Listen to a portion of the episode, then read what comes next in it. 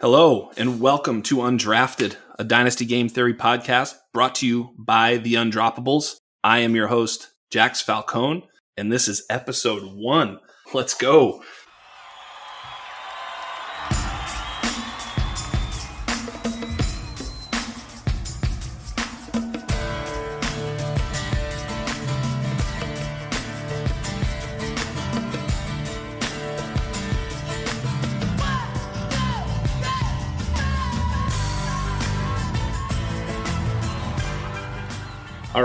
Well, today I definitely have a, a pretty special guest, someone that I think if you're in the industry, a lot of y'all know. And uh, if you're not in the industry, you'll be happy to be introduced to if you don't already know him.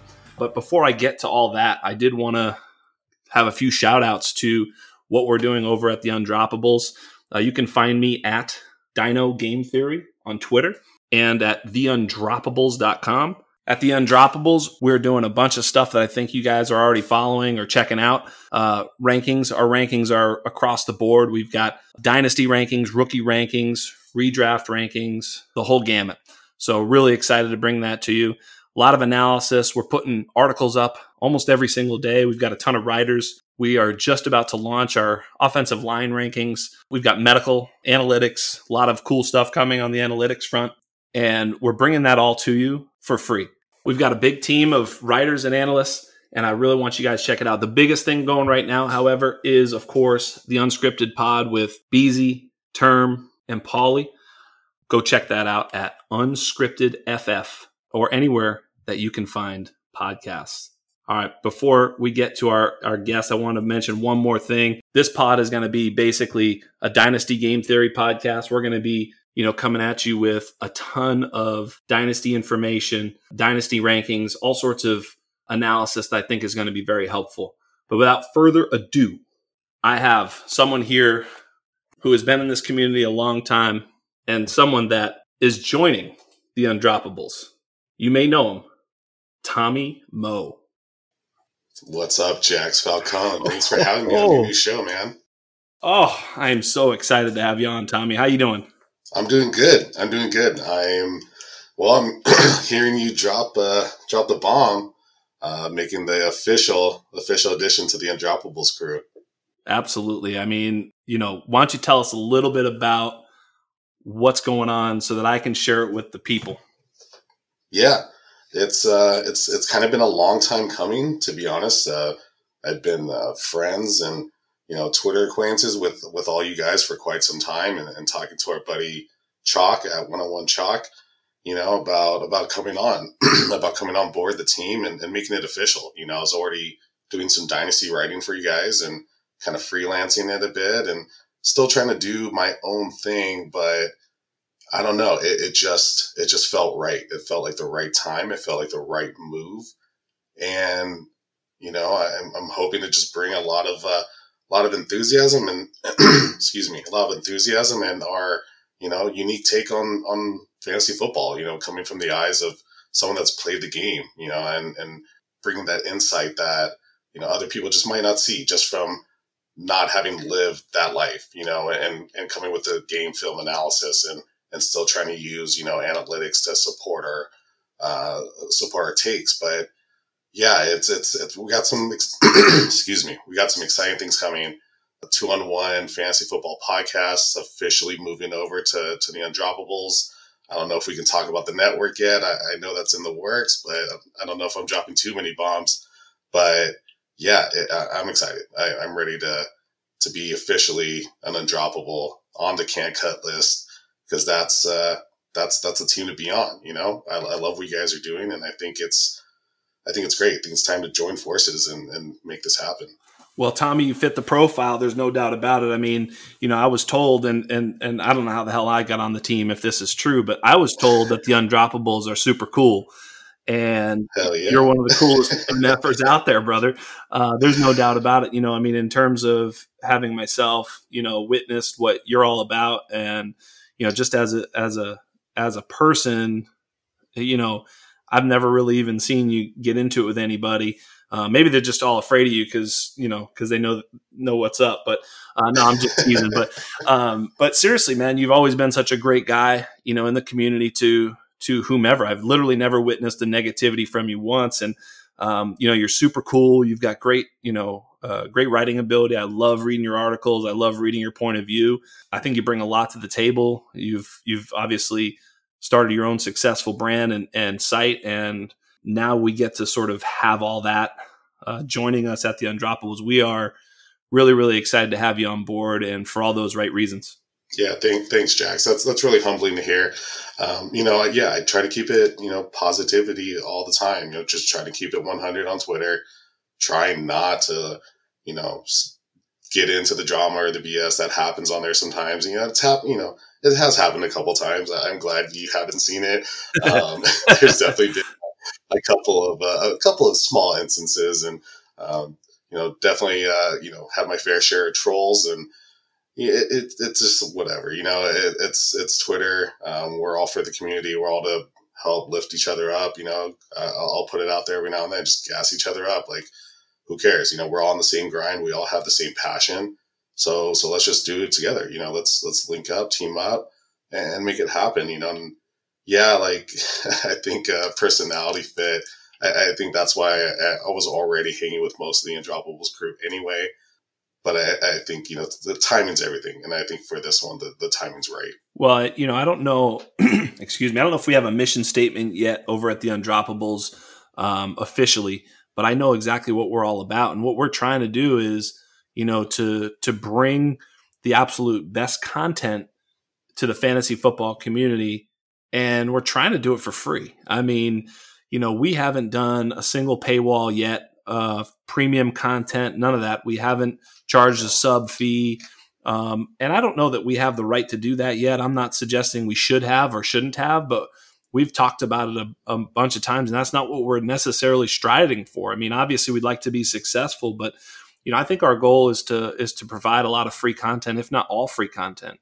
The yeah. way that that free content stays free is with support from you know from the people. So you know, we certainly want to hear your feedback. Um, share it with your friends. I mean, the more popular the site gets, and you know, then maybe sponsorships are the way that we pay for it, so that we can continue to make it free. There's so much of that premium content, you know, for Dynasty and for you know the advanced player. It's all expensive, you know. Right. Um, there's some great sites out there, but they're not free, and you know you can see the the game plan by those sites and i don't begrudge them for that i really don't there's there's you know hey if i could have uh, you know a million people want to pay a hundred dollars a month to li- to hear me I, am signing up yeah. tomorrow but yeah. at the end of the day um, you know not everybody has that kind of kind of money and you know they do deserve the great content so we're really working very very hard to to put that out there and and so i think that's what you're seeing and i hope that's what you're attracted to you know i mean we want to be oh, the yeah. best in this business but we're humbled enough to know that we're not there yet. But you know, we're we're going to work our asses off to try and get there. Well, you could tell it's a passion project. You know, like everybody's passionate about that, uh, about this project, about the Undroppables. Everyone's passionate about fantasy football. Everyone wants to help you win your leagues. You know, you, the listener, uh, it, it, the listener, the reader, however you digest your fantasy football information, the Undroppables are there for you in every facet of the game. And, and, and not just on the site, right? But like on Twitter I don't think there's any other uh, more approachable group than the group of people that are in the droppables. You know, like Polly Sleepers is like one of the most appro- approachable guys. Will always talk to you, and, and, that's part of the reason why he and and most of us got into this industry as a hobby and a passion. Is you know you're not always going to get the blue checkmark guy responding to you, but we'll respond to you. You know, right. we'll talk to you about football. We'll give you all the advice you need, like you said, for free you know, because we want you to win. We want you to be successful so you could say that we helped you do it. Well, as a as a matter of fact, um, Polly, who is, you know, one of the like you say, one of the most accessible, you know, uh, Twitter followers with over 10,000 followers for sure. There is a blue check mark, I think, that they're having on their show tonight. Actually, we're recording this on a Tuesday night late West West Coast style. But um, there's a they're, having a couple of pretty big guests on the unscripted pod tonight. Uh, some blue check marks uh, themselves, I believe, and uh, you know that's going to drop here probably tomorrow morning. So you know, obviously you'll listen to that before you listen to this because they're they're killing it. But you know, if anybody is checking me out and is unaware of unscripted, get on there. Uh, it's awesome, and you're going to hear some some uh, some pretty cool guests on there. Um, you know, you mentioned Passion Project, and it made me think of, you know, we talked a little bit before the show, not to not to give it away, but ultimately we talked a little bit about, you know, your past, and you know, we have a little bit of a similarity, except uh, you were awesome and I was average. But tell us a little bit, tell us a little bit about your playing career. Uh, did I hear that you played at Mater Dei? Yep, yep, that is Woo. right. Um, yeah, go Monarchs! Three three stripes for life. Um, yeah, uh, played there was the biggest meathead for football ever. Uh, just had my home league draft with some of those guys that we played with, and yeah, we were just talking about that. And yeah, yeah, I was there. Um, was there for Matt Leinart's years, Colt Brennan's years. Uh, played against guys like DeSean Jackson, uh, Maurice Jones-Drew, um, you know, Jordan Palmer, Carson Palmer's little brother. Uh, it, it, just, yeah, you know, you, you, had the opportunity to play uh, some big time football early on, uh, growing up here in, in, in, Orange County in Southern California. Um, and then, you know, did a, did a small stint at a junior college, lived that JUCO life, um, that last chance U life. It's exactly like they displayed it, especially on the last season. And, and then got a, got a scholarship, uh, to go play at a D2 school in, in North Dakota uh, Minot State University, home of the Beavers. And uh, yeah, was up there for three years. Uh, made all conference. Uh, got a couple interceptions as a D tackle. Nice. Took one to the house. Uh, yeah, ended up on a billboard because of that uh, in the middle of town. What? You know, just lived that that small town football life for a little. I bit. didn't. I didn't know. I didn't know Trubisky played in that conference. what? Wait, what?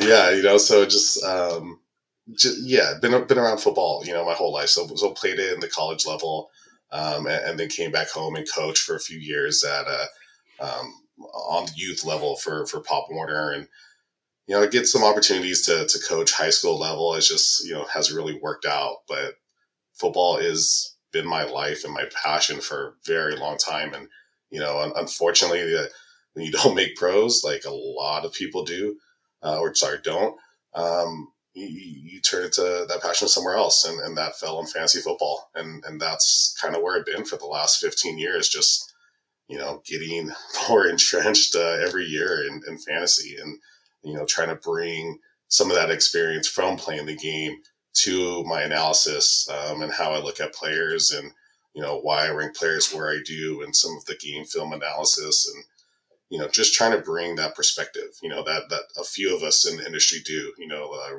Ray GQ, you know, Ray Garvin is, is one of my favorites at doing that, you know, bringing his past experience uh, uh, of the game to, to his analysis, but not in a, you know, we know more, you know, because of it type of way, but just let me present this other idea, you know, based on how uh, I experience football, you know, and so yeah, that, that's kind of where I come from. Yeah, absolutely. I think you know, I think um, you know, my playing days, you know, and I and I think I shared with you, I played quarterback, and you know, I played only through high school, and of course, you know, I will say we did win a uh, an intramural championship. Hell yeah. Uh, you know, in college, but hey, you know, you, you got your glory days, you know, but um, but you know, but my playing days didn't necessarily, you know, I don't think it affects it greatly. I think I think what it does more for me, I mean yes, I see the I see the game pretty well, but maybe a guy who's played Madden for 20 years sees it just as well. I don't really yeah. know, you know, because I've done that as well. And, you know, I don't, I would like to think that the playing days actually, you know, give you more. Um, but, you know, it doesn't, doesn't qualify you or disqualify you. But what it does do is it speaks to why we're here. And if you're, if you're listening to this episode, episode one of a little known, you know, undroppable, then you probably have what we have. And that's that passion. You know, I mean, that's the one thing that I, you know, I, I can't stress enough. I just love the yeah. game. I love playing. I wish I could play forever. I mean, of course, it, the, you know, I always, I always say to people, you know, for 99.99% of every human, the game ends before you want it to. Um, you know, I don't care who you are, right? I mean, mm-hmm. nobody's John Elway, right? Who goes out on top? You know, there's just so few right. of us that actually get to live the game exactly how we how we want to. You know, Barry Sanders, Calvin Johnson, John Elway. There's a couple guys who who go out and and on their yeah. terms, but it's rare. It's rare. You know, and there's just millions of us literally who couldn't get a scholarship or couldn't get, you know, uh, to start at a big school or couldn't get, you know, a sniff at the pros. Wherever it, wherever that train ended, you know, we wanted to keep riding and we just couldn't. And so, you know, of course, we play fantasy football, we bet, we gamble, whatever it is that we do, uh, we watch it, we share it with our friends. Um, but you know, once I found some success and the ability to make some money playing in fantasy football leagues and DFS and and you know as high a stakes league as I can get myself into, I started to realize, hey, this is pretty cool too. And and I started to realize I was kind of good at this fantasy football thing. And I'm I'm hopeful that I can be good at sharing it with you over these airwaves. I don't know. We'll see about that. But that's kind of the goal is to try and get a lot of the knowledge that, you know, I've been able to uh, attain and get it across to people and then also get people like yourself on my pod and and have you help me um, you know help me get that your message across and help help make me smarter um, you know i intend to learn from every interaction that's probably yeah. you know a dynasty game theory 101 is you know never stop learning never think you're the best uh, at really anything in life but specifically fantasy football i mean i am constantly you know revisiting takes i have and and oftentimes i'll tweet them out just this week, I think I did a heel toe on on Ronald Jones. You know, I'm not a huge Ronald Jones fan, but at this particular point, you know, if you're not open to drafting him in the middle rounds, you're doing it wrong. I'm not saying you should be smashing him because I'm not exactly sure what the hell is going to happen. But with Ke'Shawn Vaughn really not doing anything and you know all this thing, you got to look at it and say I've got to have a new perspective on this. So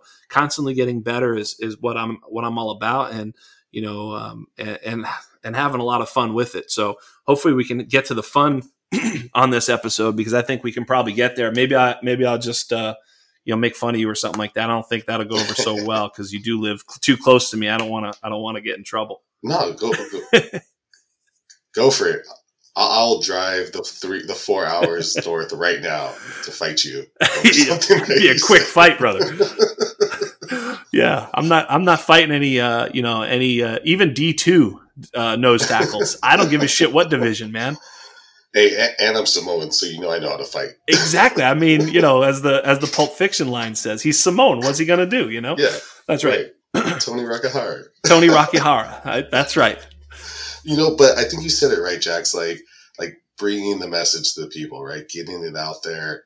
Um, that's why you do it on Twitter and, and finding another avenue to, to you know spread the, the knowledge to other people. Share what you got. See, you know, because yes, it's you know a market where a lot of people are in, but at the same time, people are there's so many uh, fantasy football players, right? And there's so many people that are looking for help and looking for advice and just being able to share that with the people, I think, is key. And I'm stoked to see you starting up with your podcast because I think it's going to be great. Um, I've really enjoyed interacting with you on Twitter, and and you know when you invited me to be on this show for episode one, I, I definitely was uh, was honored, and and yeah, I'm excited to see where it's going to go.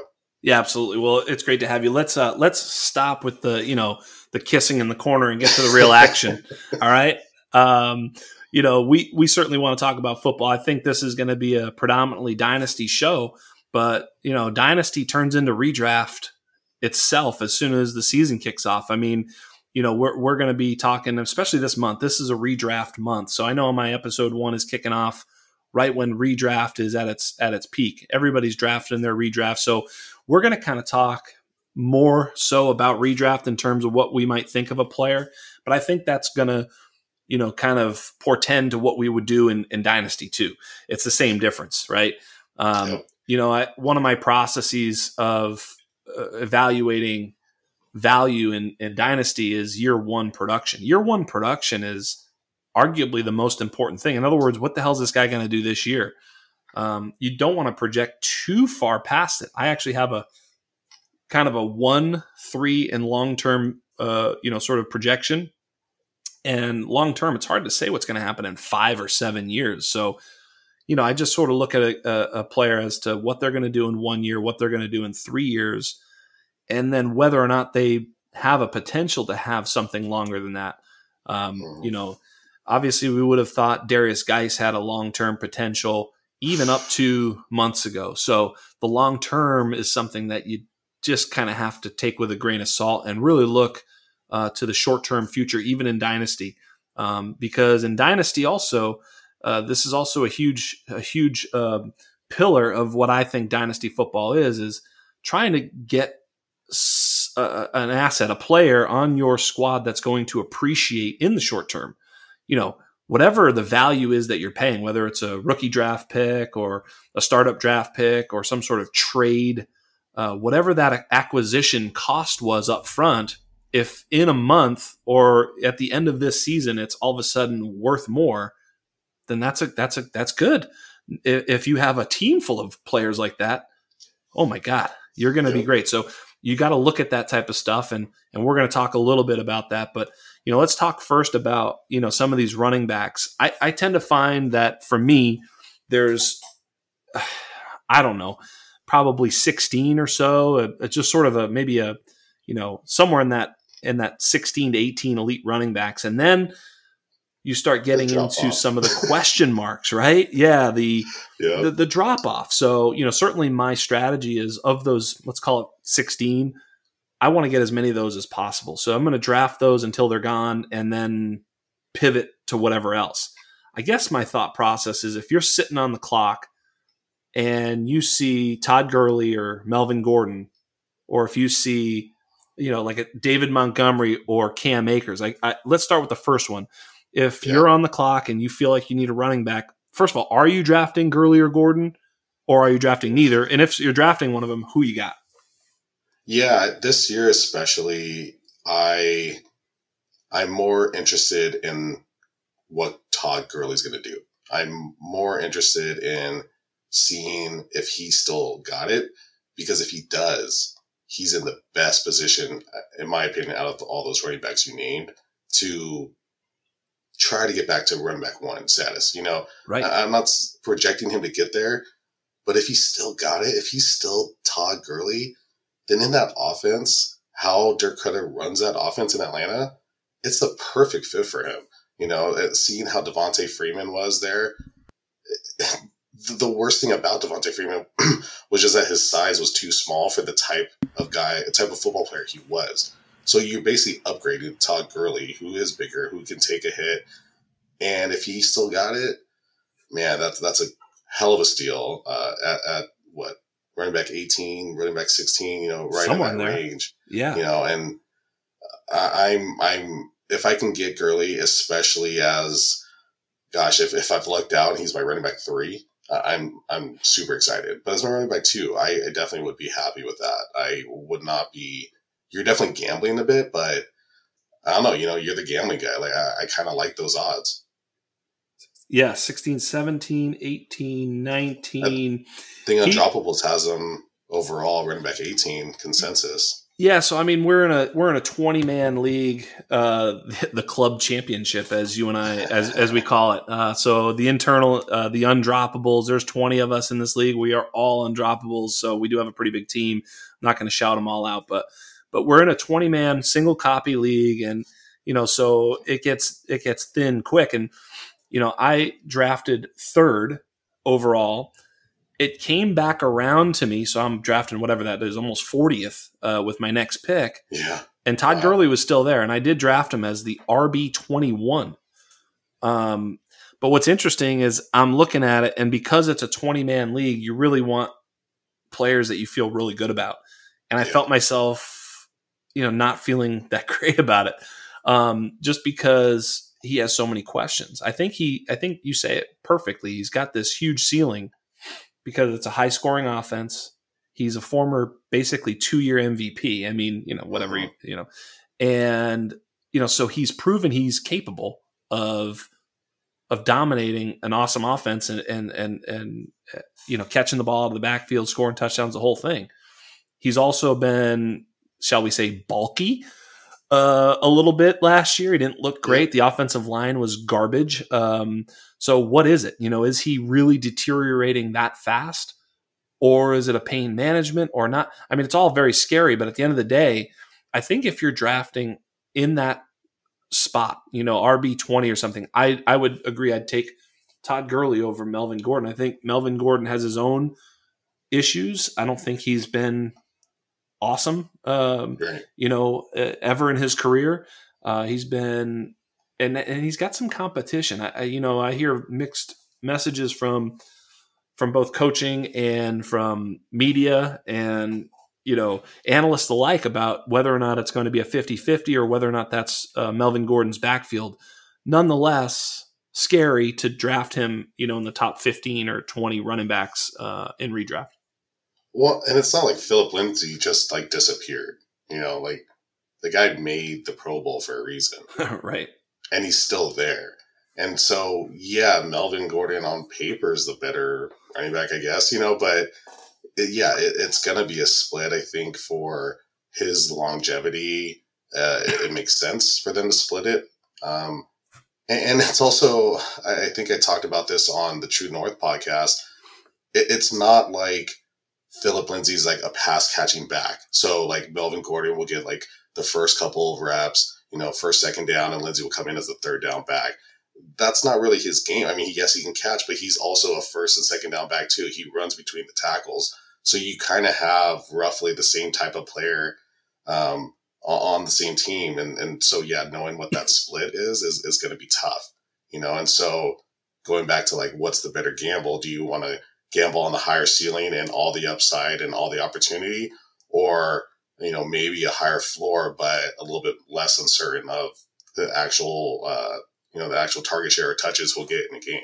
Yeah, absolutely. And, and, you know, I mean, you know, the zero RB uh, zealots and, uh, you know, aside, I mean, most of us, I think, go into that draft uh, into a into a standard, you know, redraft draft one quarterback type of thing, and I think we're trying to, you know, we're trying to land the premier running backs. I mean, Mhm. you know, if you could have the first three picks, you wouldn't throw in a wide receiver. You just take, you know, you take the three running backs. So Right. um, you take CMC, Barkley, and Zeke or whatever, you know, Kamara maybe or whatever. But you know, you would just want to lock up three stud backs if you could. And so the the question isn't, you know, do you want to do that? That's to me a clear yes. The the question as I'm in drafts is where does that you know tier one of backs end, and when Mhm. do I then say, okay, now I'm going to go ahead and, and just hammer, you know, wide receiver and find value at the quarterback and tight end position? That's just sort of my strategy in a redraft is,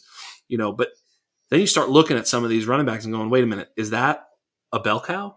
Or is that, uh, Mhm. uh, you know, is that is that one of those mid round traps? You know that we've been drafting, you know, Damien Williams last year, whatever. You know, you know, right? I mean, who's the trap? Even David Montgomery last year, and I'm famous uh, for you know, you know, calling him jump cut Monty and saying that you know he, he- you know, right? So the the jump cut Monty and the whole thing. But at this particular point, his value is now. I mean, his cost is is good, and his value may exceed that cost. I'm not sure, and it's really hard because you know you look at a guy like Montgomery and Cam Akers. Cam Akers in my opinion, opposite of Montgomery, has all the skill in the world. Will he be given? You know, if, if you told me that Cam Akers will get 250 carries this year, I mean, I'd draft him in the first round. I mean, I just know he's going to be awesome. So it's really how much work is he going to get, and where do I want to take that gamble? Um, and you know, or do I want to take that gamble? Do I just want to go, you know, wide receiver where where Akers is being drafted or Montgomery's being drafted? What are your thoughts?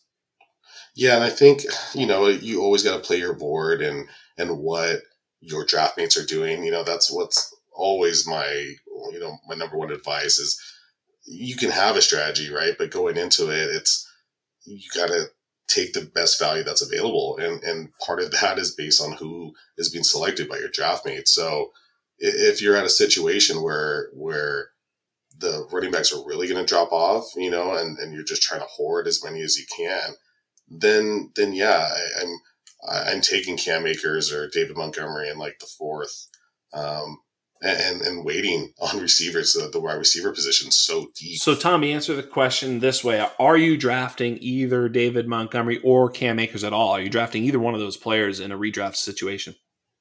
Uh, yeah, I- I think um, again as as a running back three, um, as as a flex type of running back, absolutely.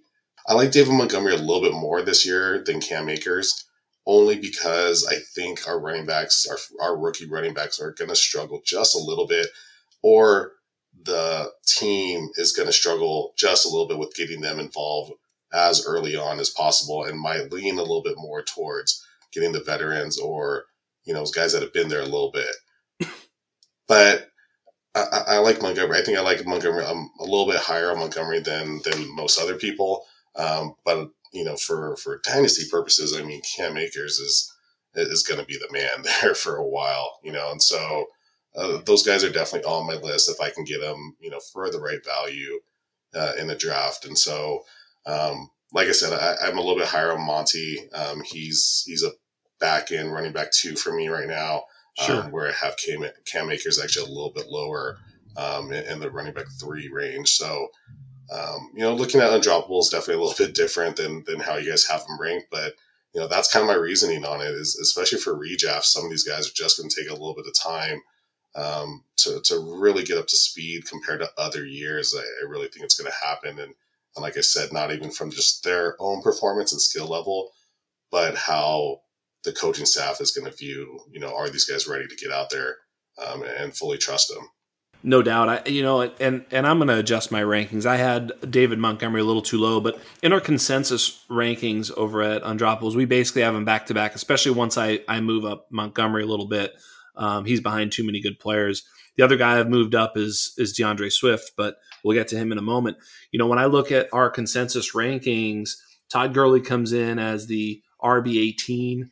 Um, you know, which is kind of what I'm talking about. You know, and it's it's Lev Bell at 17, Gurley at 18, Carson at 19, Connor at 20, Gordon at 21, Akers, uh, David Johnson, David Montgomery, and it's like I don't know if I want those guys on my on my fantasy team on a re, in a redraft situation at the right price in dynasty, especially. I'd consider almost all of them, but you know, in, in a in a redraft situation where I'm taking those those running backs, I can get a pretty awesome wide receiver at that particular point. And I think I'd rather just focus on trying to get two of the top 15, even if I'm, you know, taking, you know, a lot of times what I've been able to do is I've been able to get you know, Jonathan Taylor, Leonard Fournette.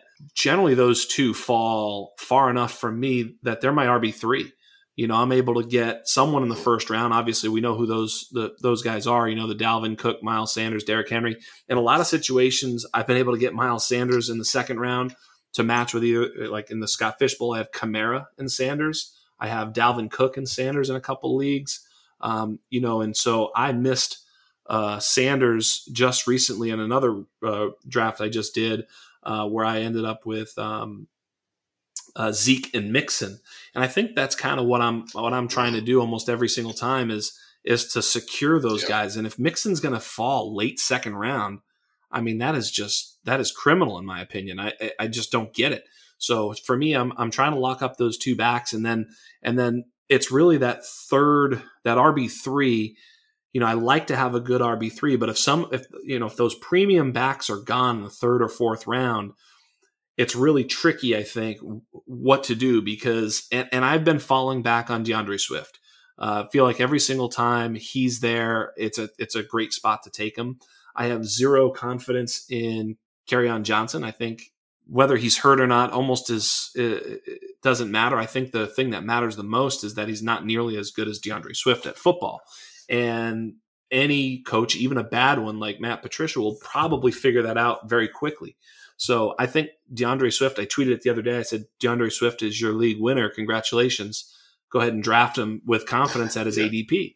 Um, and his ADP is like, you know, fifth round, late fifth round. I mean, you know, sometimes he's there later than that, especially depending on how the running backs are falling and if some of your league mates are drafting off of the ADP rather than drafting off their own rankings. You know, I've been in some sharp drafts where he goes much, much earlier, and you can't get your hands on him because either, you know, uh, obviously people are are hip to it. So, um, you know, um, so I think that's what we tend to see. But I think it's just trying to navigate who those who those top end running backs are and who aren't.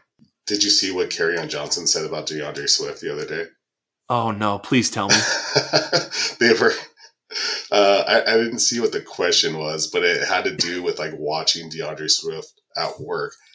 And and Kerryon Johnson's just like, yeah, I just watch him and like I, I never ask him for advice because I know like just like my hips and my like feet can't do what he does. Like even Oh, Kerryon wow. Johnson was just like, wow, this guy's amazing. He's about to take my job. There is no question. I mean, we should have known that. We, you know, I probably faded uh, Swift. When I say faded, um, I had him in the top four or five, um, even in super flex rookie drafts. I never had him behind a single quarterback. There's no chance I'm taking Joe Burrow ahead of uh, D'Andre Swift or wide receiver. So he was he was locked in that at, at, you know at the top five. But yeah. you know, I think sometimes I had, you know, Dobbins or Akers or CEH and obviously Jonathan Taylor ahead of him. And I'm wondering if he should have just been at the number two spot the entire time and I should have never moved him from that spot. I'm starting to feel like I probably should have done that. Uh, I've had a lot of consternation all off season with what to do with these five backs. At first it was four, but with CEH being in in, uh, in Kansas City, he's got to be a part of that conversation for Mhm. sure. I certainly, uh, you know, don't know what to do with him either. But point of the matter is, I think that maybe we've all been sleeping on D'Andre Swift a little bit more than we should have for reasons that are really stupid, like Matt Patricia or Kerryon Johnson. Right. Yeah, and it's hard because I think, you know, Kerryon Johnson is on on paper, he, he was a great running back. He was a good prospect. Uh, I think people really wanted him to be good and have that opportunity in Detroit. And it's just not really happening and, and seeing him get hurt. Um, and, and it's kind of looking like he's still hurt. So, True that. you know, with with that, his injuries and and what he just said about Swift, I think it's uh, yeah, I think it's going to happen. I think Swift's going to be the guy, and so long, Kerryon. well, I, I will I will jump to somebody that I've been touting all offseason and, and I'll, it's it's interesting. I remember you know when Pro Football Focus PFF said that Zach Moss was their number one overall back. Um, you know, and I thought this is the most ridiculous nonsense I have ever heard in all of my time. Uh, you know, which is not a, not that long, but I mean, just crazy. So I was anti Zach Moss throughout the whole process, not because I didn't like him as a player, but because I couldn't get with him at the 101 or anywhere close to that. But then the redraft ADP comes out, and this guy's going pick 110. And uh, Devin Singletary is going as the RB 20. Yeah. And I'm thinking, what the hell? How can one back go RB 21 and the other one go RB 50 or wherever the heck um, you know Moss is going when I think Moss is better than Devin Singletary. So when I see this little group of players as Zach Moss, Devin Singletary, J.K. Dobbins, or Phillip Lindsay, if you just put those four guys in, you've got a mid round pick. Who you are you pushing the trigger? Are you pulling the trigger for Devin Singletary ahead of Zach Moss, J.K. Dobbins, and Phillip Lindsay? Well, I'm gonna start with the J.K. Dobbins comment because I definitely took some flack on Twitter uh, recently. I, I'm not a I'm not a huge fan, mostly of the of the landing spot. I, I like the the prospect. I like the player. I, I just don't like where he's landed to really get those fantasy points.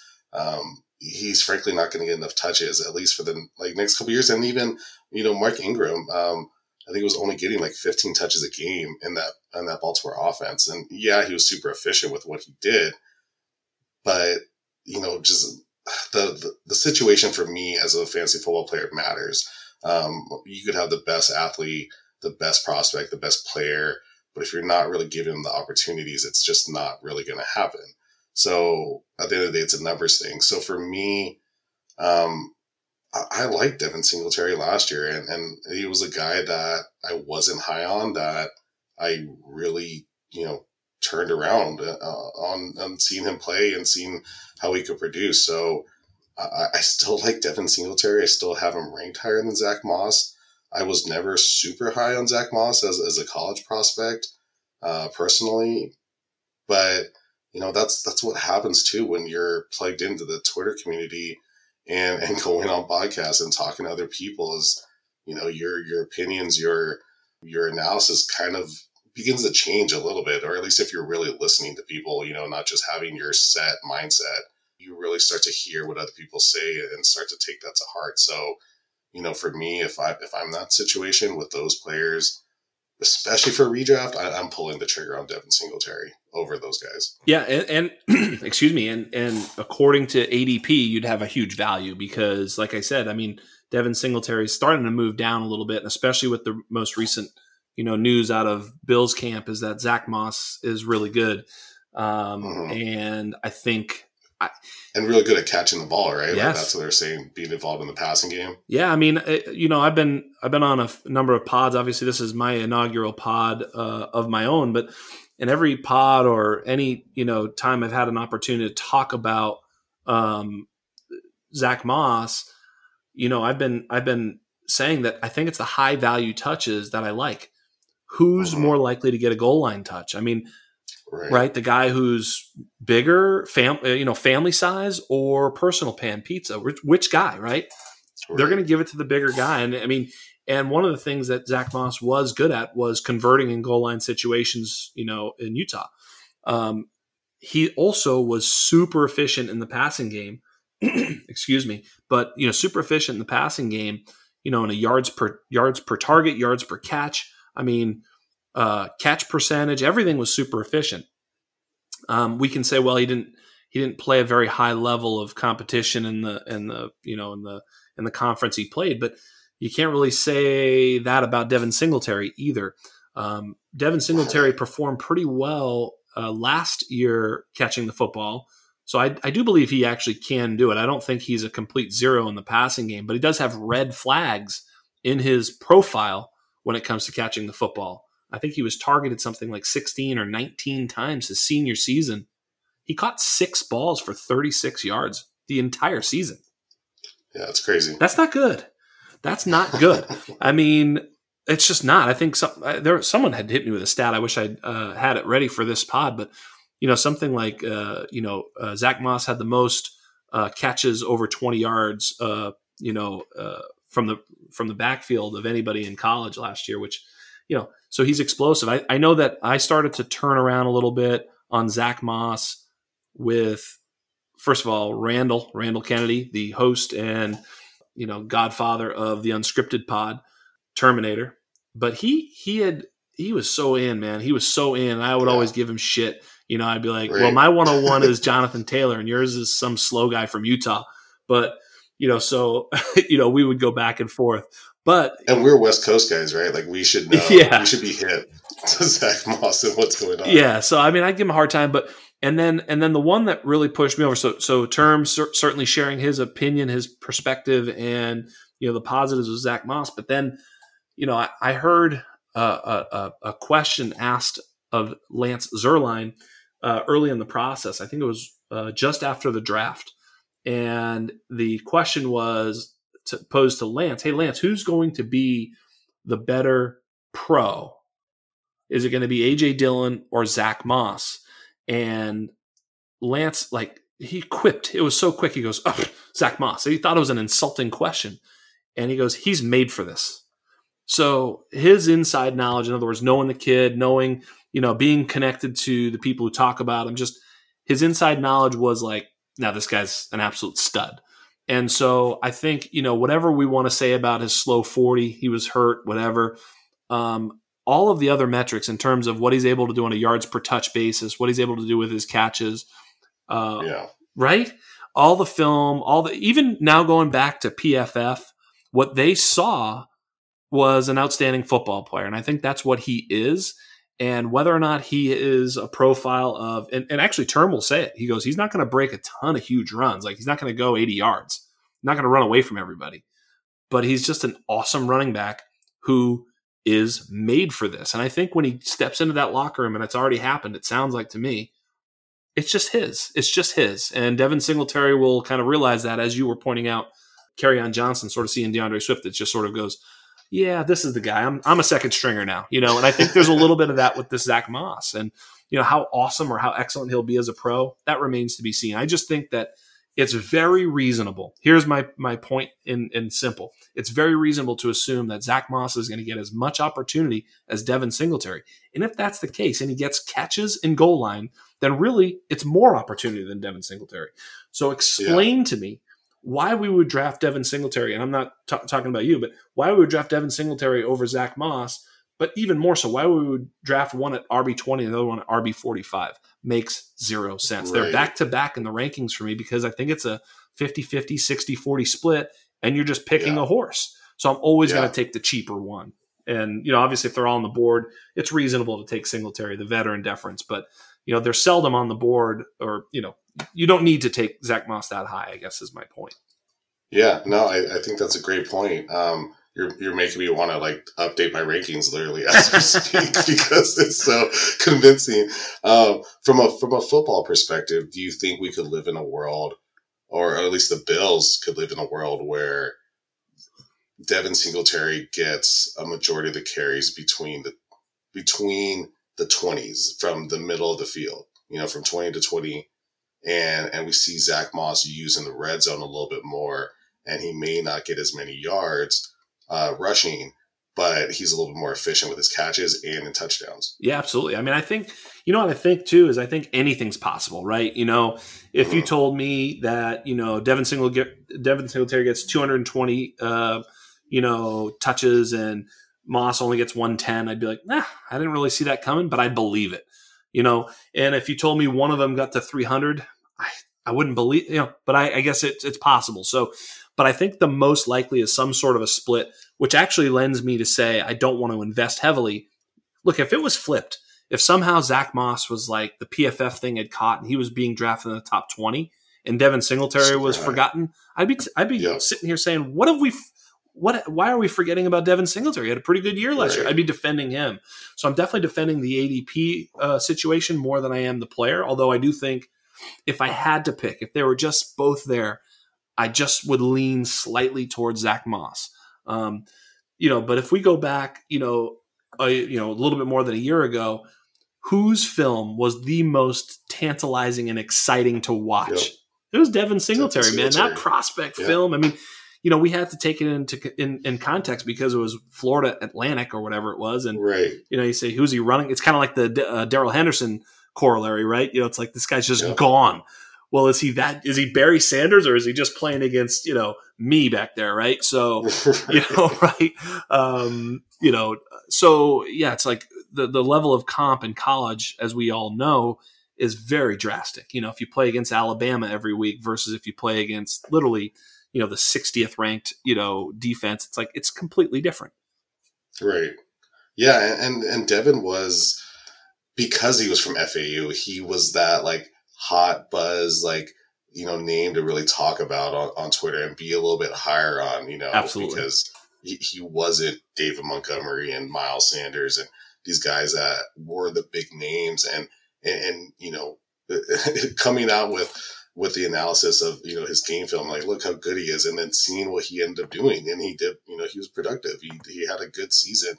You know that was a great person to hang your hat on as as not necessarily a, a, total sleeper, but you know, someone that that definitely outperformed their ADP and did and was you know did really well, was fantasy relevant, and so it's uh, you know again like uh, uh, the the way I look at players is, and it's like Todd Gurley, like that talent doesn't just disappear, it doesn't just go away. Yeah, there could be someone that steps up and does a little bit better, performs better. But if, if a guy has proven his worth on the field, and and is able to to, to get playing time like that like that's huge. Like I don't think people put enough stock in like just getting on the field is is huge you know that takes a lot of effort and, and a lot of work behind the scenes to get that opportunity. So once they're there it's it's hard for those guys to give it up and, and again it doesn't just like go away yeah. you know so so I, I I love your take on Zach Moss. I, I'm gonna move him up in my rankings because, uh, like I said, it was very convincing and it makes sense. You know what everyone's saying. It's just at the same time, like he's gonna, it's gonna be more of a battle than than what you're gonna see with Swift and Kerryon. Totally, I totally agree with that. Um, you know, I think Singletary will have a role. I think he was good enough last year. I mean, he was really efficient that he's to have mm-hmm. a role. Um, so I, I, I, agree with you 100%. Moving on, but you know, I think the advice is, you know, and I I, I did um uh, with True North. Uh, we did that pod, Stoner and I, and and he asked us about these running back dichotomies, and you know, uh, not to revisit that one and just redo that podcast because we could, you know, there's some pretty good takes. I do say go check them out. uh, the True North Pod, as you just did the True North Pod recently too. And Trav is yep. one of the best people you'll ever meet. He's just so nice Great and genuine. Of course, he's Canadian. What the hell is he going to do? He can't help but be nice, you know?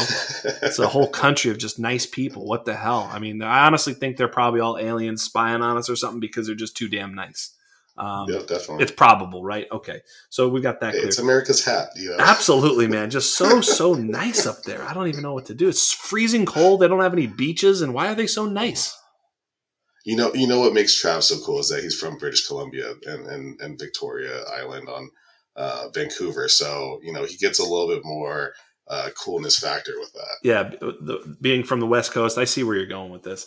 Yeah. So you know, uh, but but I, I think what I had shared on that on that pod is like he kept asking a, a few, you know, this guy or that guy, and you know, it was even one where it was, um, you know, uh, who would you prefer? Uh, Raheem Mostert or Tevin Coleman, and I was like, uh, mm. "Give me Jerick McKinnon." You know, and and, and the reason is not because I think Jerick McKinnon will be uh, the lead back there, because that's crazy to think that he will. It's just that his ADP and the percentage chance that he is the lead back there are out of alignment. And mm-hmm. look, I, you know, I, I, think I asked how many career touches in five seasons has Raheem Mostert had before last year? It's like less than 40. Right. Like, what is the data point that says that he is going to be a, a, workhorse this year that you should be drafting in the first five rounds of a read? Get the hell out of here. I'm not, look, right. it might happen. I'm not saying it can't happen. I'm saying it probably won't, right? And if we look at like, you know, San Francisco, what they've done with their backs, they've they've split it up and you know, they've always kind of been a little bit, you know, go with the hot hand. And I'll just take the cheapest one, is what I'm getting at. And same thing with this Moss Singletary corollary. Same thing. I'll generally take the cheapest one when I can't figure out who it is. Um, you know, obviously, if there's a clear cut guy, that's different. But when there's when there's two, I'll just take the cheaper one, especially if I think they're close. So that's just my take there. But uh, moving on, let's let's let's talk about. I, I know that we had kind of uh, shared this little topic here, but I was on the clock again, and I'm looking at these four wide receivers, and for the life of me, you know, I have them ranked a certain way, but they're all kind of clustered together in my rankings. You're on the clock. You're going to be drafting a wide receiver, Tommy, and you're staring down the barrel of Michael Gallup, Keenan Allen, Jarvis Landry, Tyler Boyd who are you pushing the button for? Oof, this is a tough. It's a tough um, one, man. Yeah, because all potential wide receiver ones in their own right. Yes. Um, you know, and, and I think I think it's going to be interesting this year because we have so many good football players that like there's going to be people that fall out of the running back one, wide receiver one category, just because there's other guys that are just a little bit better, you know, right. and, and score more points than them. And not because of anything else, like, you know, talent, opportunity, whatever. You know, so I think all these guys are kind of in that category, you know, maybe not necessarily the same tier, but kind of in that category where if the situation really works out, you know, they could be sniffing wide receiver one. But of all of this four, yeah, um, not easy. The, yeah, the the guy that I'm actually higher on the most this year um, I, I, think is one of the uh, more disrespected receivers, and, and all these guys, you know, again, again in their own right, could be viewed as disrespected um, with where their ADP is at and rankings are. But one of the guys that, in my opinion, is the most disrespected year in and year out is Keenan Allen. And call it a West Coast thing. I don't know. it's just the guy is a PP. If you're in a PPR league, and and if you're not, I'm sorry for you that you're not, because that should be the standard now. For sure. But if you're in a PPR league, Keenan Allen is a PPR machine, and he has been, and he will continue to be. And again, this is something I said on the True North podcast. He, no matter who's the quarterback, Tyrod Taylor, Justin Herbert, no matter who's the guy, Keenan Allen's going to eat because he catches everything. He's going to be the safety blanket for whoever their quarterback is, and they're going to throw it. There's no doubt about that. They're going to throw the ball.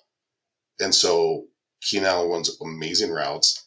He's a big body. He's got great hands. He's a true wide receiver one. He does it year in and year out. He broke the mold of, you know, you're injured till you're not. He, he he's he's produced. And so I'm super high on Keenan Allen for redraft. For for this year, I, I like uh, I like him more than these guys, and that's definitely who I would be picking. That's a great pick. I don't disagree. I, I guess I did disagree because I picked someone else on the on the spot there, but I, I realize that I have these guys so close, and you know when you start telling the story of what's going to happen this year, I actually picked the offense. I picked Michael Gallup for the offense he's Mhm. in. You know, I think Yeah. all these guys you can spin a tale that oh yeah this is going to happen. This guy, you know, 100%. Keenan Allen and Jarvis Landry are like you point out, and actually Tyler Boyd for that matter, target machines. They are just Yeah, they just get targeted at such a high rate in their offense. Tyler Boyd playing that slot role. I think that's that. You know, he's a guy being slept on too. And for me, I Mhm. mean, absolutely. you talk about Joe Burrow. What is he? You know, he peppers the slot. He had these unbelievable slot numbers. Who was a slot receiver? Justin Jefferson got him drafted in the first round when he came from virtual anonymity. The year before, I Yeah. suppose Burrow came from anonymity too. But um, but really, you know, I think he's going to really like Tyler Boyd. Tyler Boyd gets open. Um, he's not. He's he's look. Tyler Boyd is Jarvis Landry minus five years, right? I mean, the non-sexy player who gets 140 targets in an offense every year somehow.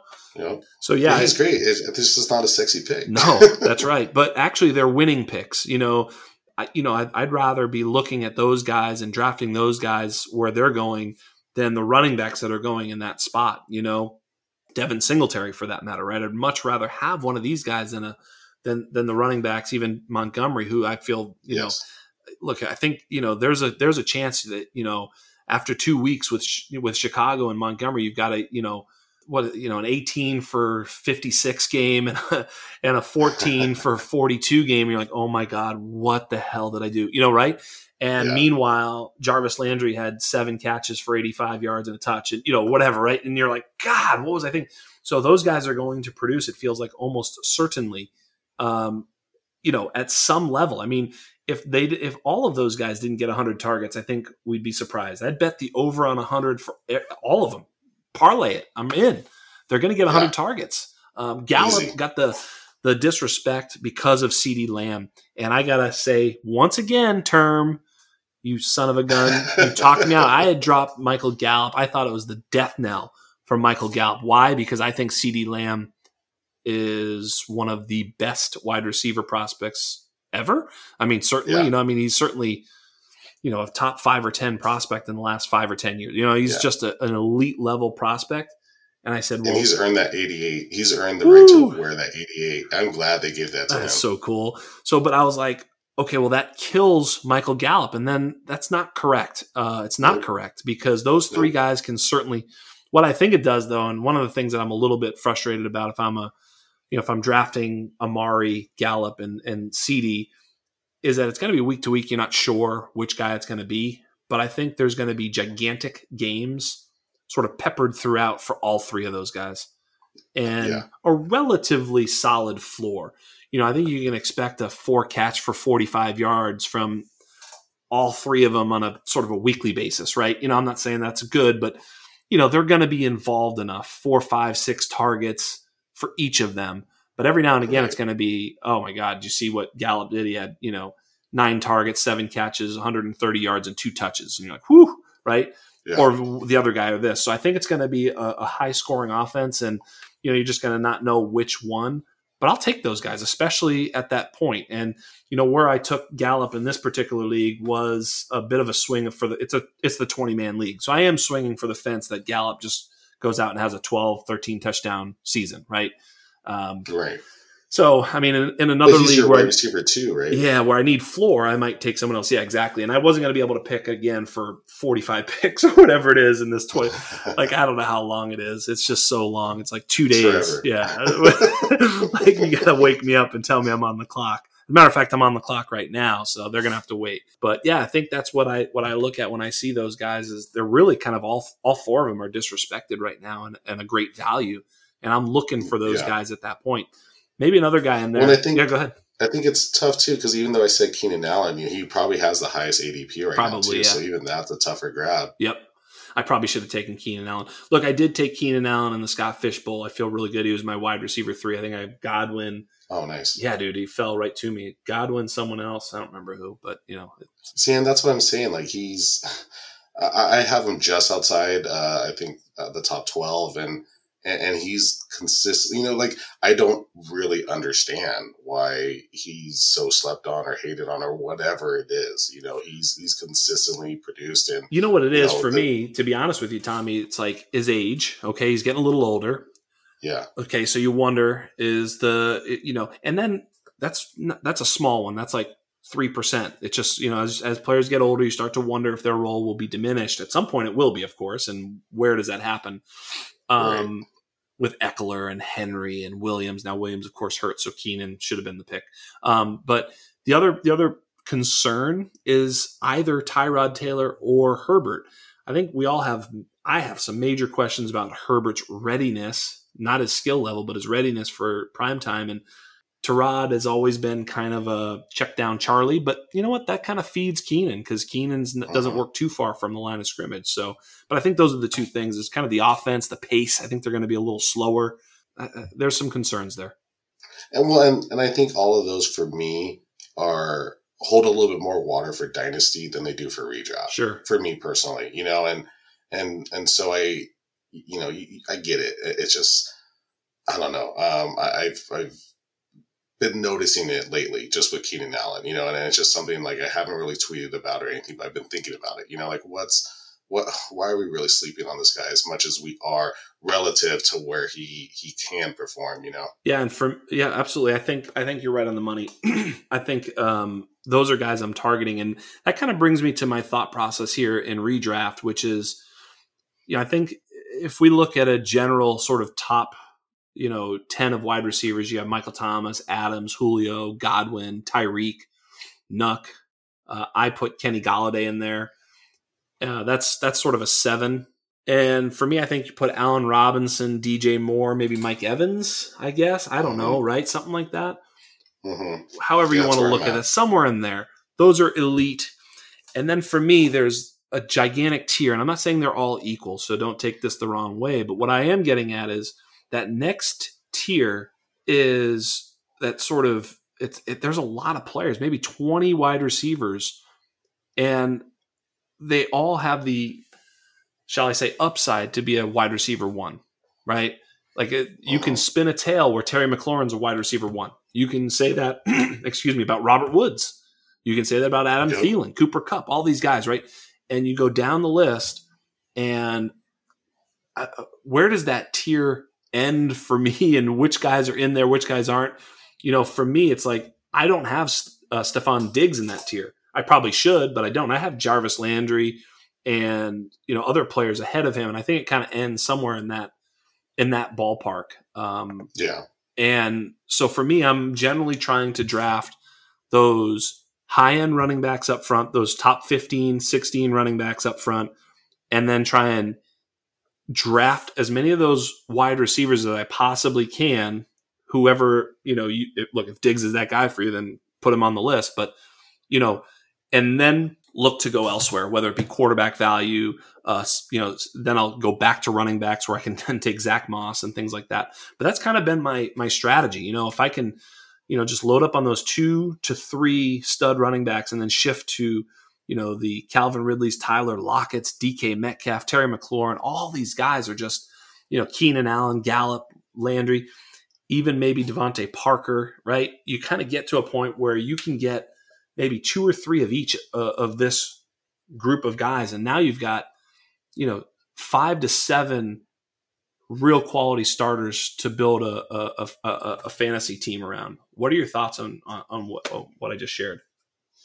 Yeah, I think it's it's it's an interesting tier. Uh, it's uh, like you said, it, any of these guys can be a wide receiver one. They can perform as a wide receiver one. They have performed as wide receiver ones uh, multiple times within the last few years. It, it's just it's tough. You know, it, it's tough where where you're ranking these guys. Um, and I think a lot of personal preference comes into play with some of the rankings at this level because, like you said, where are you really cutting it off? you know, even though Boyd can't be that guy you're putting up there, Keenan Allen, stuff like that. Um, you know, are you really believing the DeVante Parker uh, performance from last year? You know, did he right. finally hit that fifth year breakout, and can he continue that into this year with possibly a new quarterback with Tua?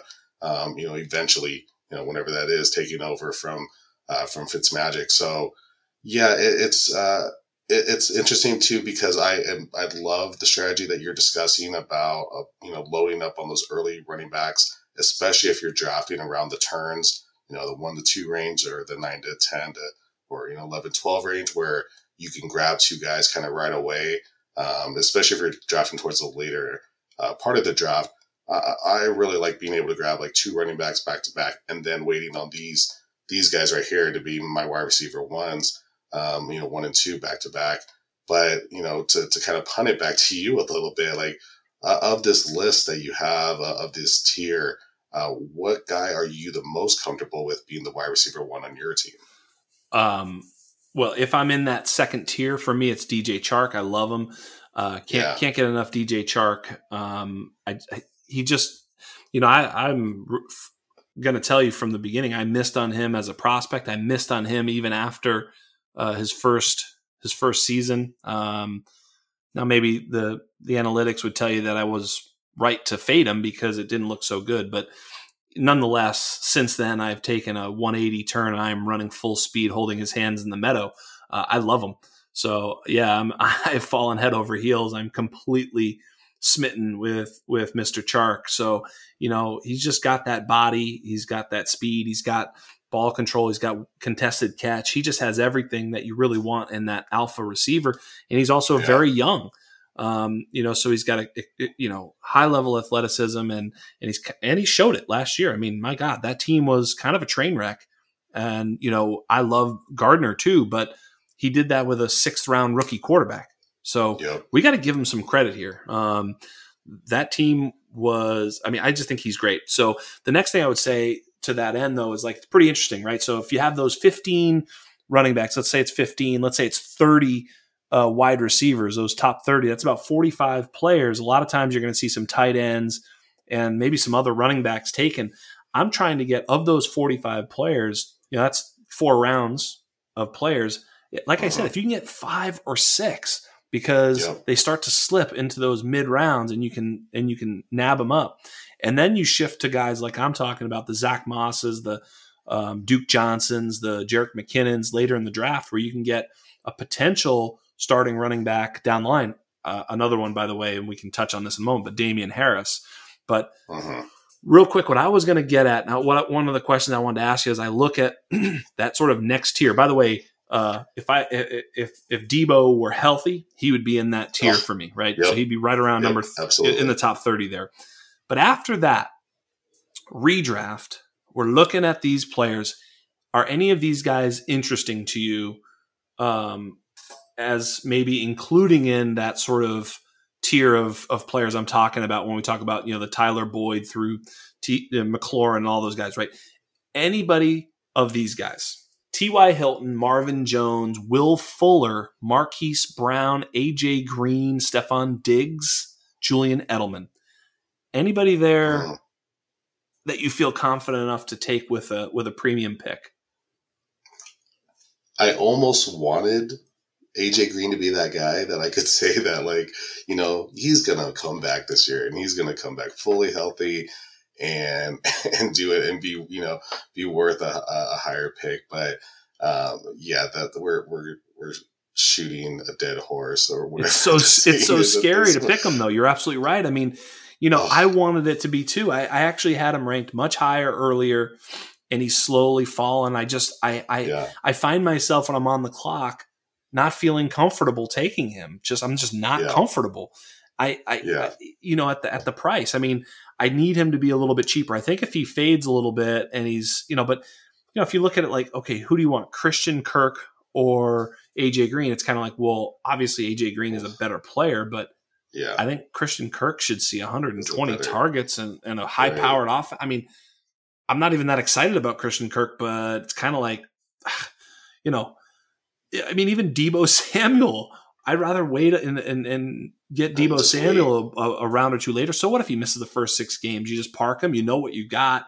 You know you're right. just waiting for playoff time. He's going to come back around. It'll be Deebo Samuel. You'll be adding Deebo Samuel as if you picked him up off waivers, right? right? And so as long as the, yeah. the the price is right, I'm willing to take that guy. I mean, maybe I like Preston Williams or Diontae Johnson better than him too. Even if we uh-huh. dig further, I just I don't know when I'm comfortable taking AJ Green at his price, and I don't think it's really happening.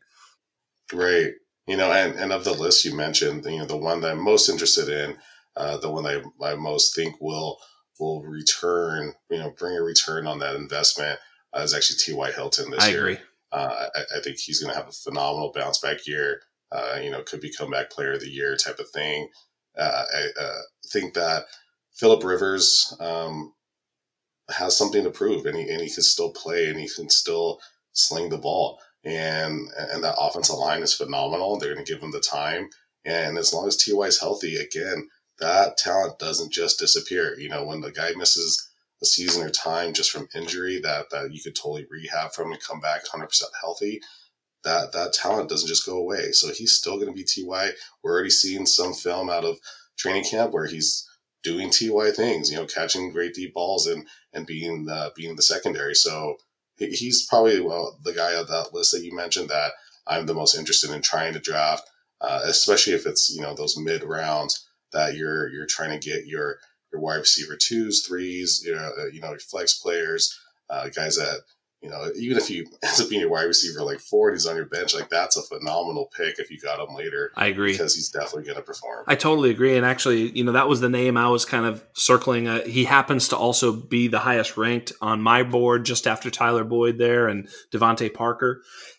Excuse me, but you know, I, I agree. I've been finding myself wanting to draft T.Y. Hilton more and more, especially at his cost it appears as uh-huh. though he's often going after those guys. Oftentimes he'll go after Marquise Brown and Will Fuller and AJ Green and you know Stefon Diggs. Uh, he's still sitting there, you know, and I love being able to get him at that value, especially. Um, so yeah, I'm I'm 100% with you. I think that Indianapolis team is going to be pretty interesting. You know, another sleeper in Indy uh, for me is Parris Campbell, who is virtually free I don't even know. I mean, in some redraft leagues, he won't even get drafted. Oh no! You know, no. I mean, you know, I mean, I saw Mike. We just had a, a, my home league redraft draft this past weekend, and Michael Pittman got drafted, and Parris Campbell did not. There you go. Yeah, it's interesting, and I don't know. I, I, I actually like Michael Pittman too. I would definitely be interested in that. I I don't know which guy is going to be the other guy. It's going to be one of those guys, uh-huh. right? Right. One of them is going to be a bit of a decoy, whether it's you know the the Michael Pittman sort of the outside decoy, or whether it's Parris Campbell being a stretch decoy. I'm not sure, but you know one of them is going to get some some underneath routes because Ty does not work too close to the line of scrimmage. He he stretches right. that defense in a lot of different ways, which has made him so valuable over the years. You know, a lot of deep seams, posts, right? A lot of that stuff. Um, yeah. deep cross stuff where he can kind of start pressing that corner into into a speed and then and then get across the field and, and he, he, becomes wide open and and you know obviously. Andrew Luck hit him for a lot of big plays that way, especially this year with play action. My goodness, you know you got to worry about Jonathan Taylor and and the and the big boys up front, and you know, hey, let's go, Philip YOLO. Yeah. And, and that's what he's amazing at. He sees that. Yeah. You know, he's going to see that opening before the play starts. And as long as he's still got it in his arm, which I think he does, he's going to make that throw. You'd think he's going to have some time to throw too. I mean, oh, definitely. That offensive line is really good, and like I said, if they can get that play action game going, I really trust Frank Reich to put them in positions to be successful, and I really trust Jonathan Taylor to be the baddest motherfucker on the on the planet. I just do. I trust that. Yeah. So I don't think it's going to be very easy for you know. The more I've been coming around too, I've been hesitant to draft Jonathan Taylor and redraft for a period of time up early on, I am no longer hesitant. No, get him. He is in my top 15 redraft running backs because he has the ceiling. You know, at that point, if I'm going to take Lev Bell or Jonathan Taylor, give me Jonathan Taylor. At least, yep. at least I've got ceiling. I mean, I can find right. floor later on. I mean, so yeah, I'm I'm super excited and, to, to, push that, that too. Plus, plus a scheme. You know, like yes. you, you, got as good as Le'Veon Bell's going to be he's gonna his fantasy's gonna struggle because of Adam Gase. It's, right. It's gonna happen. Oh my god. Oh my god. How bad is that? And you know, and you know Taylor's gonna get the opportunity. You know, and and Paulie from you know Paulie Sleepers, like he he said it uh, a few months ago. You know, like definitely you know Marlon Mack didn't go away either, and right. and Marlon Mack, you know, however long he's gonna be there, he's still there right now. So you know you got to temper where exactly you're gonna have Taylor, but but he's going to be the guy. And then for Dynasty, like, oh my God, he's definitely going to be the guy. So um, I, I, just got him as my running back three in that same uh, redraft league I just mentioned. And um, it feels so good, right? That. It feels so, good. so good. it feels so yeah, good. Yeah. And then, you know, we always talk about home leagues, especially uh, everyone that's on Twitter. And, you know, and people are like, "What, Jonathan Taylor, the third round?" I'm like, "Yeah, don't worry about it. exactly, it's be good." well, it's true. You don't want to get out sniped. And actually, I was, you know, being that I'm, you know, sort of known uh, as a you know fantasy analyst when you play with your home league guys they you know they they read your rankings they you know yeah. of course they know that i'm going to want so i got sniped on CeeDee Lamb and jonathan taylor in my redraft league I, oh. it's tough man i picked third yeah i like being in the middle because then i can yeah. control the you know the, the the runs and i can i can if you're too far apart from your you know 18 picks between picks or something like that it's just too much obviously in our 20 team league it's oh. I, it feels like forever. But um, but yeah, being on the end uh, for those who want to who could care less about our, our our the club championship for the undroppables. Tommy's picking 18th. I'm picking third. So we're literally on either end, and it just is forever wait. Um, you know, yeah. 30 some odd picks before you pick, and you know, just there's no sense setting a queue because every single player that you want is gone for sure by the time it's your turn. So um, but yeah, that, that same thing happens on the ends, and and uh, I, I love being able to control it from the middle. And you know, when I see it's about time that you know Jonathan Taylor's going to be drafted, at least I got a shot at him. When you pick right. on the ends, is just you know you'd have to reach two rounds. That's ridiculous, and that's not good. Uh, good process. So you know, it just sometimes you lose your guys that way happens. Yep. Yeah, especially when they read when they read your rankings. yeah, for sure. You know, we're we're gonna wrap it up here soon, but I got I got a couple more little ones before we get going. I one of the things that I find, you know, uh, to be basically the thing that can win or lose your league, excuse me, is how you handle the tight end position in a redraft league. So I'll just ask you that simply. How are you handling the tight end position in a redraft league. Unless it's tight end premium scoring, for the most part, I'm trying to wait as long as possible to try to still get some those top five guys. And and whenever you're waiting, you know, you're not going to get Kittle or Kelce. So I'm trying to like get a tight end right now around rounds five or six. If I'm still trying to go for those top five guys, you know, being Ertz, uh, Waller, Mark Andrews, those type of guys if I can try to wait a little bit and still sneak yeah. one of those guys in, I agree. I'll definitely do that. And and not really going past round six. Uh, at least if I'm on the turn, not going past round six. But if those guys are gone, then yes. then I'm really waiting. Then I'm you know I'm I'm okay waiting. You know past Engram and uh, Hooper, whoever uh, doesn't matter because they go in various well, orders. Tommy, yeah. I'm so with you. I if it, you could have said it the same way, I feel like those top five. I want one of those top five, but I also don't want to reach too much for those top five because of opportunity costs. So, yeah. what I'm hoping, right, actually, and Waller's been this guy for me, is that one of them falls. Okay, and Andrews has uh-huh. been overdrafted in a lot of leagues I'm in. Um, I'm sure you've seen the same. Obviously, t- again, tight end premium is same. different because yep, you know you same. just have a different way of looking at it a little bit. But you know, but Waller's been that guy that's kind of slipped. I sometimes see you know Henry or Engram go ahead of him, which I'm delighted, and then he, he just will fall right in my lap, and you know, right after, literally after all those wide receivers I just mentioned are gone. So I'm literally I've I've I've I've saturated the, the, yeah, those wide receivers. Exactly. Those top thirty are all gone. The top, you know, 15 to 20 running backs are gone. The top four tight ends are gone and other tight ends are now gone. And I have the ability to just nab Waller. Oh, I love that. But oftentimes, you know, if you're if you're playing with other, you know, sharp people, they're gone. I just wait. I agree with you hundred percent. I'd rather be last uh, because I don't yeah. know if like okay, who Engram or Jonnu Smith, who's gonna have the better year? I, I don't know. Could be Jonnu Smith, and he's like no the idea. tight end 18. I can get him at the last round of every yeah. draft. I mean, you know, again, not every draft, but you know what I mean. I can get someone like that. I mean, right. you know, Noah Fant Noah is a Fant. huge upside play, and I'd rather swing upside yeah. than floor for the tight end. I, I, I don't need a guy that's going to get me, you know, four for 45. I need a guy that's going to have a few monster weeks that you know could be a, a George Kittle um, breakout type of thing where he broke out a couple years back, right? Jonnu Smith has that. Noah Fant has that. They have this elite athleticism. They've shown some efficiency. Um, I mean, Jesus, Jonnu could get five carries a game and probably get 100 yards. I mean, this dude is an absolute beast.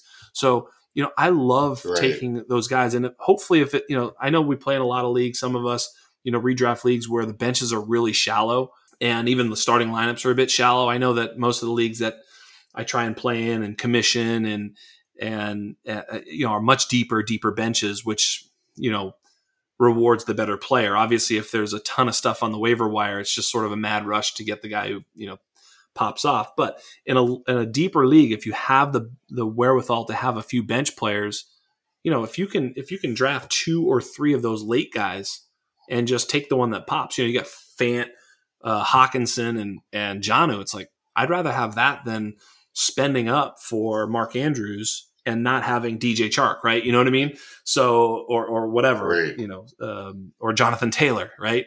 So, yeah, I, I, have the exact same philosophy. I think it's going to be a winning philosophy. I mean, you know, we talk about the tight end, we talk about the running back dead zone. There's probably also a tight end dead zone. I know JJ Zachariason did a, a a piece on it. He basically is you're either early or late with tight ends, and you know, last year he and I, mm-hmm. I was with him 100 percent I was all over OJ Howard. Everybody knows I'm an OJ Howard guy. I thought he was going to have the best year ever. I mean, I couldn't have been more OJ Howard. Had him everywhere. He's still on every dynasty league I've got. I mean, I'm going to hold out hope that he uh, that it's not over for him. Pour one out, Tommy. Um, but you know, but the point was is that he, even though we told ourselves not to take mid round tight ends, it, you know, we took them and we were wrong. It's like those mid round tight ends almost always don't come through for you. And and the guys I'm sort of circling that I have huge questions about doesn't mean they won't pan out, but Hayden Hurst, Tyler Higbee, Uh, everybody knows I threw Mike Gesicki off a bridge, but especially Hayden Hur- Hayden Hurst and and, and uh, Tyler Higbee because they're literally being drafted sometimes before Darren Waller. I don't. Yep. I don't get it. it can you explain that to me? I don't. I don't understand. Okay, so I'm not um, crazy. The Waller no, yeah, the Waller thing. It's almost just like, oh, there's no way he can be just as good well, the second year. And you're like, right, just cause, like, cause you said so, like, right? Why, why not? I mean, this kid. The only thing that held him back was alcoholism and drug addiction, right? I mean, literally. Yeah. He came out of college. I remember he was like this big wide receiver who ran Blaze. Did yep. he run like a four four or some crazy thing at like six five two thirty? I mean, he was this insane right? Yeah. And yes, now he doesn't run a four four or whatever he ran back then because he's 255 pounds. But sometimes it looks like he might. Uh, what? Yep. Uh, again, you might be you're you're the Raider guy, so you can tell me. But no, yeah, no, Jax, Jax, I literally uh, we have I've been uh, we've been doing on Droppables uh, the the team uh, off season previews. Um, I just finished the one on the Raiders. I literally am. I wrote exactly what you're right? talking about. I, I literally at, at that like why you know I talked about his off field stuff and like why am I talking about the off field stuff so much? Because if he can keep it together, the guy has all the talent in the world. He just needs to like keep his like off the field life fine and normal. Like he needs to keep making music and just being his himself, and he's gonna ball out on the field. Yeah. And and it doesn't matter that Ruggs is there. It doesn't matter that Edwards is there. That Renfrow's back. It doesn't matter. He's still gonna get his. It, it may not be as many targets as last year, but he's still gonna get plenty of targets to be a high end wide receiver, uh, tight end. I think so too. Uh, in, in, this league next year, I, I don't understand that. I think so too, and and, and I'll tell you this one, you'll love this one, Tommy. So all off season, so I've been a big Waller fan because of him coming out of college. I, I, I you know, my scouting on him was very high. I thought he was, you know, a, a, a great player and a great prospect. And of course, he washes out of the league. Who knows why? Obviously, we come to learn it's the you know, it's the drugs and, and that whole thing. And then he comes back and he dominates. And I'm like, well, I think he's just really awesome. And he had a drug problem. That's yeah. my sort of analysis based it on happens. what, you know, what I've seen and what I, so I'm all in on Darren Waller. We start, you know, with these, you know how we are. We're all degenerates. We start with these startup drafts, um, you know, in February and all this nonsense, January, who knows when. I mean, we're just ridiculous, right? So we're doing all these startup drafts. You and I are in many of them together and I am just clicking the button on Darren Waller, especially they're all tight end premium, and I am loving it. And then yeah. I hear the naysayers And I'm going to tell you the name that popped into my mind that I thought I just made the mistake and I thought I drafted Gary Barnidge. Remember that? The one year wonder late. Yes. And then everybody was like, Gary Barnidge. Yep.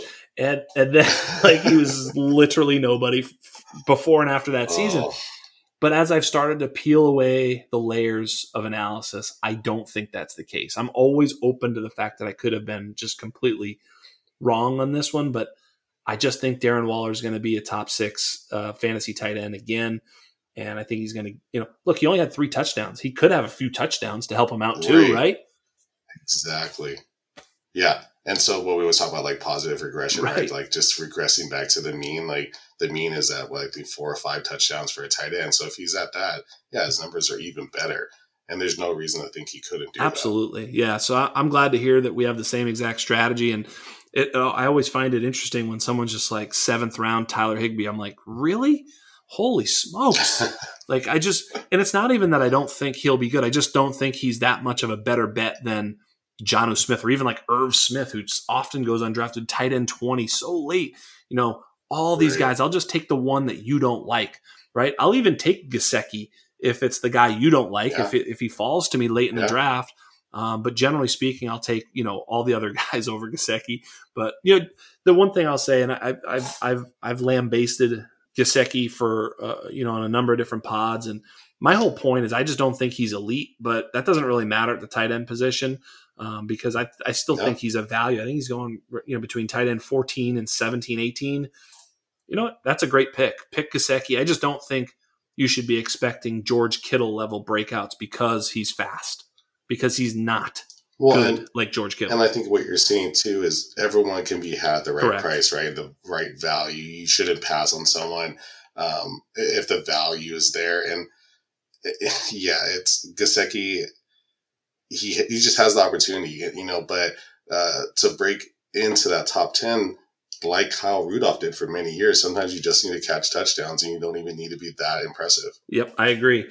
So, you know, that's just about going to do it. But one thing I wanted to mention before we get going is how honored and excited I am to have you, Tommy Mo, as part of my group, the group I'm part of, the Undroppables. You've always been an honorary member, but you know, screw that honorary bullshit. Get the hell in here and start being part of this uh, this special group of guys and uh, soon to be gals that we we are trying to put together to bring you know entertainment. You know, we our plans don't stop at you know putting out content related to fantasy football. We really want to bring in more and more talent and more and more people who want to be part of this. So I would tell you and anybody listening, um, you know, if you feel like you've got something to offer, hit us up. You know, we're open to hearing someone because we are those people too. We're we're the guys who kind of started grassroots. We're we're not too cool for school. We're we're uh, you know, I just I brought in a virtual unknown on the team recently who's doing some amazing work that Tommy you're going to work with that I think is just a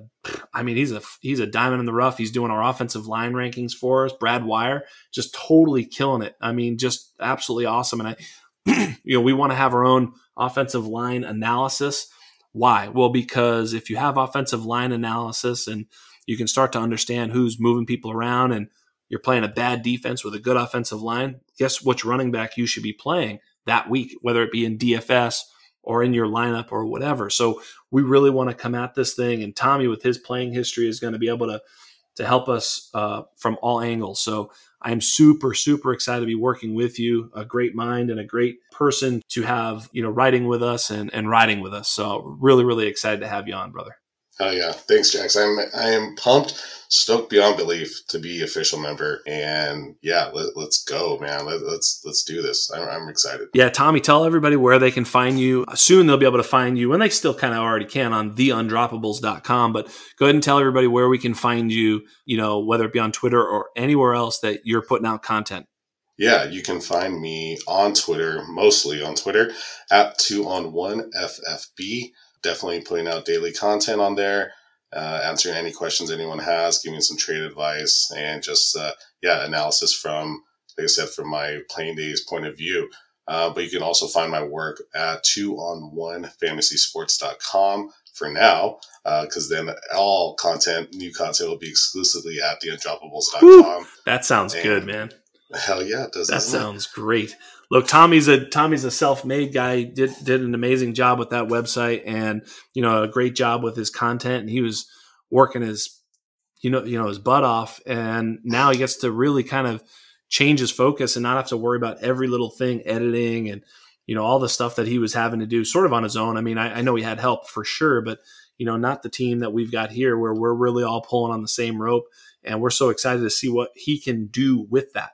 Because let me just tell you, he's got a ton of talent, a great point of view, and we just want to get him nice and connected in the in the football community so that he can start to share his knowledge and everything with you and his his analysis with you guys. So that's going to be super exciting. I know I am very excited. He will literally be the 20th member, but feels like an OG to me. I mean, really, you know, he was here before I was here, so I can't even say, you know, he's like the man. So that's a fact. So, hey, you know, you can find me at Jax Falcone at uh, on Twitter at Dino Game Theory. I'm usually on there with some nonsense or something really awesome. Usually nowhere in between, just either awesomeness or complete and utter nonsense. Uh, so if you like either of those two things, you may want to check me out on, on Twitter. But like I said, hopefully this this podcast was something that was was fun and useful. Uh, we're gonna have a little bit more and more fun as we go along. Hopefully, I get better and better at it. But that's gonna do it for today. But don't forget to also check out all the great shows and, and all the content we've got. Again, theundroppables.com and definitely go check out the unscripted pod. Yeah, it's Term, Beezy, and Polly Sleepers as uh, the aforementioned group. Those guys are doing a great job. Their flow is just absolutely awesome right now. And they're bringing so much information on a, on a weekly basis. It's really kind of awesome. Hopefully, this podcast is soon there and you guys can find it. Obviously, it is undrafted. But thanks again and signing off.